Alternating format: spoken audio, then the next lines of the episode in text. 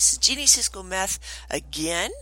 And I just the the date is we're towards the end of February 2016. My goodness, time flies, doesn't it?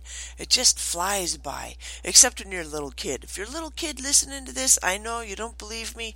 Hang in there. It's to happen. And as we look forward to the future, sometimes we need to pause and look back at the past. You see, I get so caught up in, in my journey to where I want to go, I forget how far I've come sometimes. And I know my son is, is the same way. My kids are the same way. You know, when are we going to get there? When is it, when do we arrive? The moment you arrive is just a split second in time, but that journey to get there can take days, months, years. And so I want to invite you today to enjoy the journey of where you're going. And I want to share with you some lessons that I recently learned from Mark Eaton.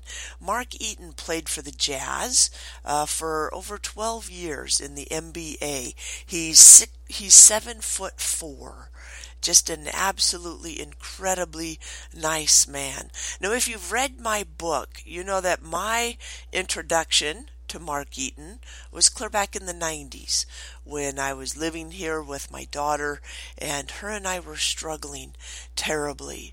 And it was such a pleasure to meet one of my heroes. Mark Eaton has been a hero of mine ever since I met him, and he didn't even know it. And so to be able to meet him and greet him and give him a copy of my book and say, Mark Eaton, I talk about you in this book, and it is such a pleasure to finally meet you because you are an incredible man, an incredible man. Let me tell you about the story. And if if you do have my book, go to page 11 and and make sure you read page 10 and 11 about my story with Mark Eaton. If you don't have my book, make sure you pick up a copy of it today at my website Barnes and Noble or amazon.com. But let's talk for a moment about Mark Eaton. I was a waitress at Two Guys from Italy, and I worked in the evening. My mother watched my daughter, and I don't remember the exact time. I know it was during basketball season, and and I thoroughly enjoyed being a waitress. And Two Guys from Italy used to be across from the Salt Palace. It's no longer there. It hasn't been there for some time. And Mark Eaton came in with his wife. Now, his wife was a very petite lady, which most people look like compared to Mark, anyways.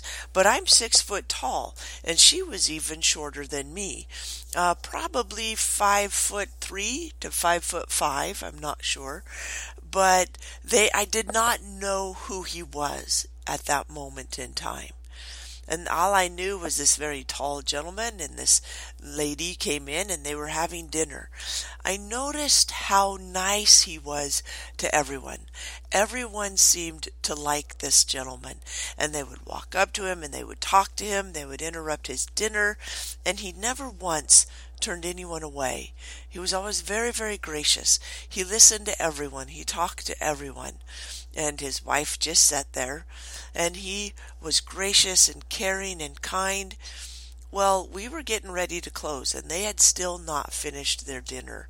My manager wanted to leave, everyone else in the restaurant wanted to leave, and I told him, I'm going to stay. I'm going to let them finish their meal.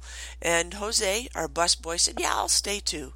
And so we hung out until about two o'clock in the morning. I did let Mark Eaton and his wife know that the kitchen was closing, but that I would definitely keep their drinks full and give them anything, you know, before the kitchen closed, and then of course give them desserts or anything that I could. And they sat there until two o'clock in the morning just talking, and and um, it was absolutely phenomenal that wasn't the neat part. I mean, it was it was neat, but my daughter uh, at that time I was a single parent, and you think, well, shouldn't you have gone home to your daughter? Well, my daughter was just fine. She was spending the night with grandma, and so I knew she was safe. She was well cared for, and it wasn't costing me any more money because grandma was taking care of her, and so it felt good to be able to give to this man and his wife I didn't look at it as that at that moment. I just looked as, hey, this guy needs to eat his dinner with his wife. Family is important to me. Family time is very important to me. And that was the first time, I guess, that I remember that value really coming up and saying, hey, I can help these people have some family time. And and so we just sat there. Jose and I just talked, and and I don't know what we did, goofed off. I'm sure.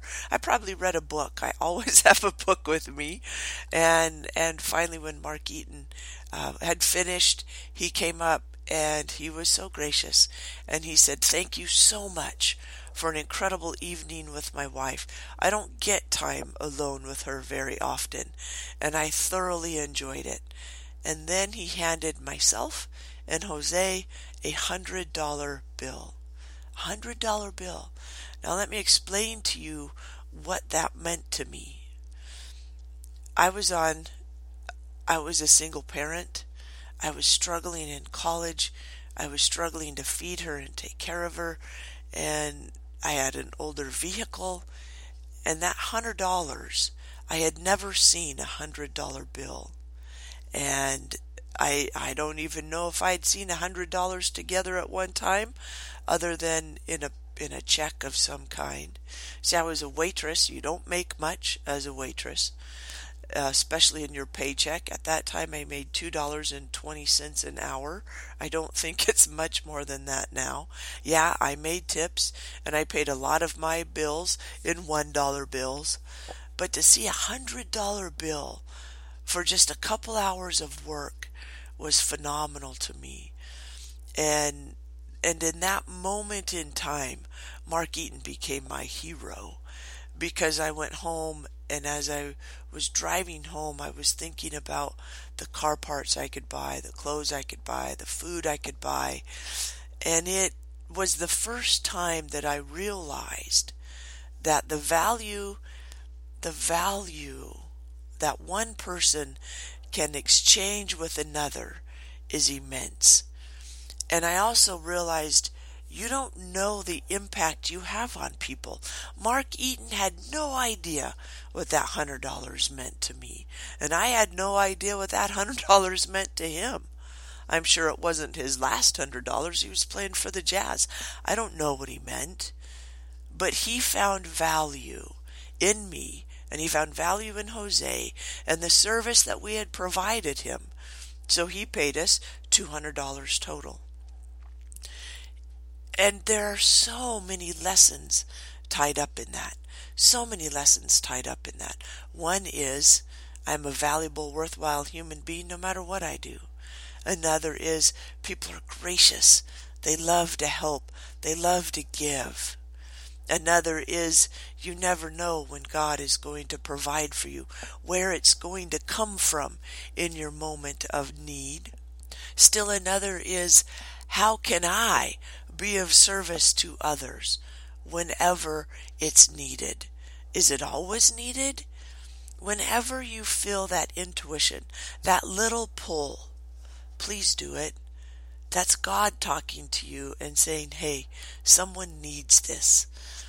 I've lost things before, been looking for it, been upset, and thought, I don't know, maybe someone needs to find it.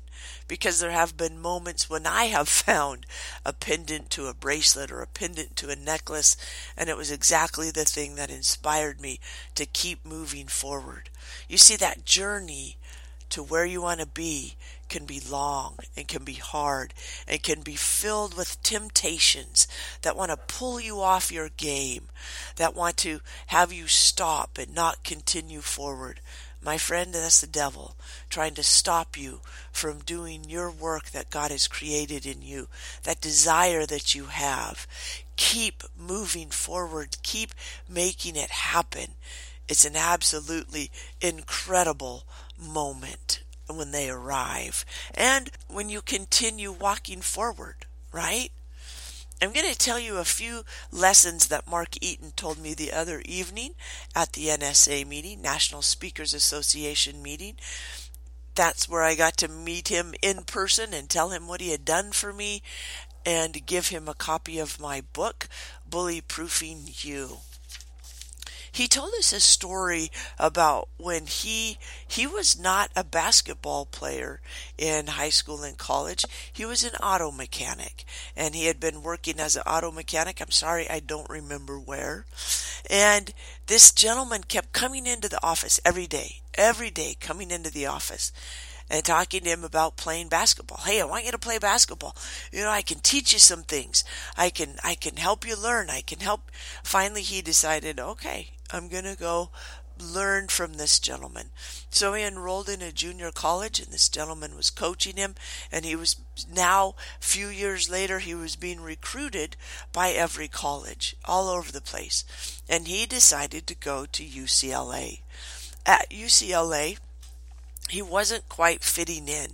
He just, he was riding the pine. He wasn't getting anywhere. He was getting frustrated and he was wondering if he had made the right decision. Now, every Saturday, a bunch of former UCLA players, pro, college, pro players, would get together at a gym and play pickup ball. Pickup ball is when a bunch of people come together and they just create teams and play. It's not about um, the pennant. I mean, it's not about, you know, winning the trophy or anything, the division, the region. It's just about having a good time playing basketball. Matching your skills against your opponent's skills. I've played in quite a few pickup games. Absolutely love them. I think they're more fun than playing in the championship game. what he's talking about, he's playing in this game. There's this guard and he keeps trying to catch this guard. He's running, he's trying to defend him, he's doing the best he can. And every time he'd be about five steps from mid court, the guard would be laying it in. And he subbed out and he was standing on the side of the court, holding his shorts, bending over, really doubting if he had found where he needed to be. And he said all of a sudden he felt this big, huge hand just slap him on the shoulder. And he looked over, stood up and looked over, and it was Julius Erving Dr. J. And Dr. J said, Let me tell you something, son. You're never going to catch that guy. And Mark Eaton thought to himself, Yeah, no kidding. Tell me something I don't know. and then Julius Erving took Mark Eaton by the hand. I'm sorry, by the arm, took hold of his arm and led him over and said, Let me show you what your job is. And he took took Mark Eaton and he placed him right in front of the basket. And he said, Your job is to defend this basket, no matter what. This is your job. You stop anybody, you stop guys like that from making it to the basket. And then when the ball goes on the other side, you trundle on up to the half court line and you check out what's going back, and then you come back and you guard this basket. Mark Eaton was one of the best defensive players ever in the NBA. He still holds the record for blocked shots in the NBA 456 or something like that. I can't remember the exact number. But what he learned in that moment in time when he was talking to Julius Erving was it was not his job to try and catch the guard. It was his job to defend the basket. And when you learn your job, then things start to fit better. Things start to feel better. And I invite you today to figure out what is your job? What is it that feels good no matter what. Yeah, every job has its bad moments. Mine's making sales calls, but you know what? I'm getting a lot better at it. And I've developed some system and learned some systems that help me make those calls. My passion is sharing my message with the world. My passion is teaching. I live for light bulb moments. They're absolutely phenomenal. That's my job. I don't know what your job is. I invite you to figure out what your job is and then do everything within your power and then some to make your job come true, to make that dream come true because it can. If you have the desire, you have what you need to make it happen. That desire lives in you because it is your calling.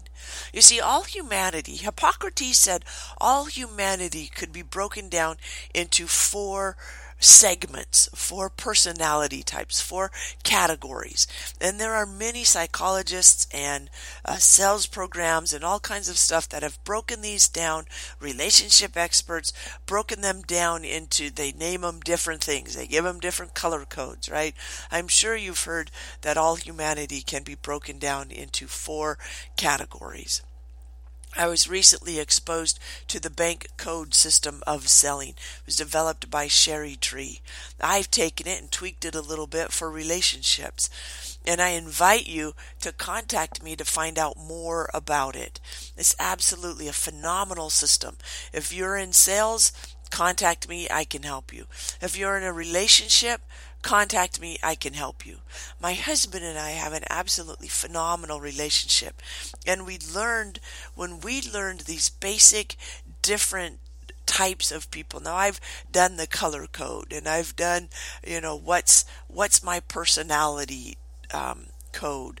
There are other ones that I have done, but this one, mm, this one was special. And I'm not exactly sure why it was so special, but it was special. Absolutely phenomenal. And it asked a series of 20 questions. That's it. Some of them asked hundreds of questions. This one asked 20 questions and broke up my system immediately. Put me in my categories in my code immediately. Same with my husband. And it helped me understand so much. You see, my first division is knowledge. I love uh, learning. I love logic. I love understanding. I love accuracy. I love learning and research and development. But you see, I had learning disabilities all through high school. I still struggle with some today. And so I'm a knowledge with a learning disability. What an incredible difference. You see, if someone would have just asked me, Jeannie, what kind where would you put you? You know, here's these cards, here's these colors, here's these questions. How would you define yourself? I never would have put knowledge first. It never would have happened because I wouldn't have believed it because of my learning disabilities. But once Cheri Tree explained what it meant to have knowledge as your first card, it totally made sense. Everything crystallized. And I went, yeah. Then I also heard Tom Tony Robbins talk about how life does not happen to you, it happens for you. Let me say that again. Tony Robbins taught me that life happens for you, not to you. And then right after that, I learned from Cheri Tree and her bank training that I was a knowledge, and a lot of my life made sense. You see, in high school, I evacuated the chemistry lab because of a mistake I made at the in the lab. And so when you're a knowledge, but you make mistakes, you can't read very well, you can't spell very well. Punctuation is a nightmare, right? I mean, it's a nightmare for people who speak well and, and read well. But for someone who has auditory dyslexia, who has visual dyslexia, who can't hear certain sounds, can't pronounce things properly, it's a nightmare. And so to be a knowledge, but not be seen as a knowledgeable person, was very frustrating for me. But you see, life happens for me, not to me. And it gave me skills that helped me become a teacher, that gave me an incredible perspective that I could use to help my students, that I still use today to help my students, my clients, the participants in my program that knowledge has helped me tremendously. My second card is blueprint, which helps me uh, develop systems, which helps me develop steps. I like structure. I like tradition. That's absolutely incredible. And so if you have a spouse, because my spouse is blueprint action, and action means you're spontaneous, you like hanging out with friends, you like going, you like action right? That's why it's called action. My last card is action. But once we understood that about each other, you see, you have all of those components in you. You just have to tap into them at different times. Now that I know these personality types, now that I know this code and I can crack other people's codes, I know how to talk to them. I know how to identify with them. And it's authentic, it's genuine because I have those personality traits in me as well. I have a nurturing part to me. I have a knowledge part to me. I have an action part to me. And so there are times when I need to bring those personality traits or those those categories of my learning, my being to the surface so that I can lead with them. But when you learn about your spouse and where they are, it's easier to talk to them. You see, I used to think that when I would go to Lawrence and tell him about, oh wow, this is so incredible. We're going to implement this new idea. We're going to take this thing to the next level. And he would be silent and he would look at me. I would take it as disbelief. I would take it as if he didn't trust me. It wasn't that at all. It was his first first card of being blueprint and needing structure and a plan and a system. Because in that moment of time he was creating the system. He was creating the steps. And i'm just ready to run off and start doing research and development. And so now that we know that about each other it no longer hurts me when he pauses because i understand that pause because i have that same ability in myself.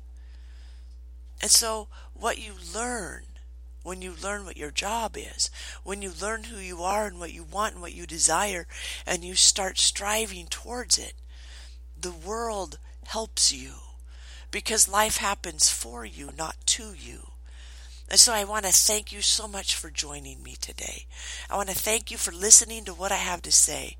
I want to invite you to get in touch with me, contact me, 801-735-5746.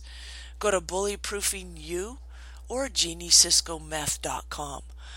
Get in touch with me. Let me know how I can support you and serve you. Thank you so much for joining me again today. I'll be in touch soon. Bye for now.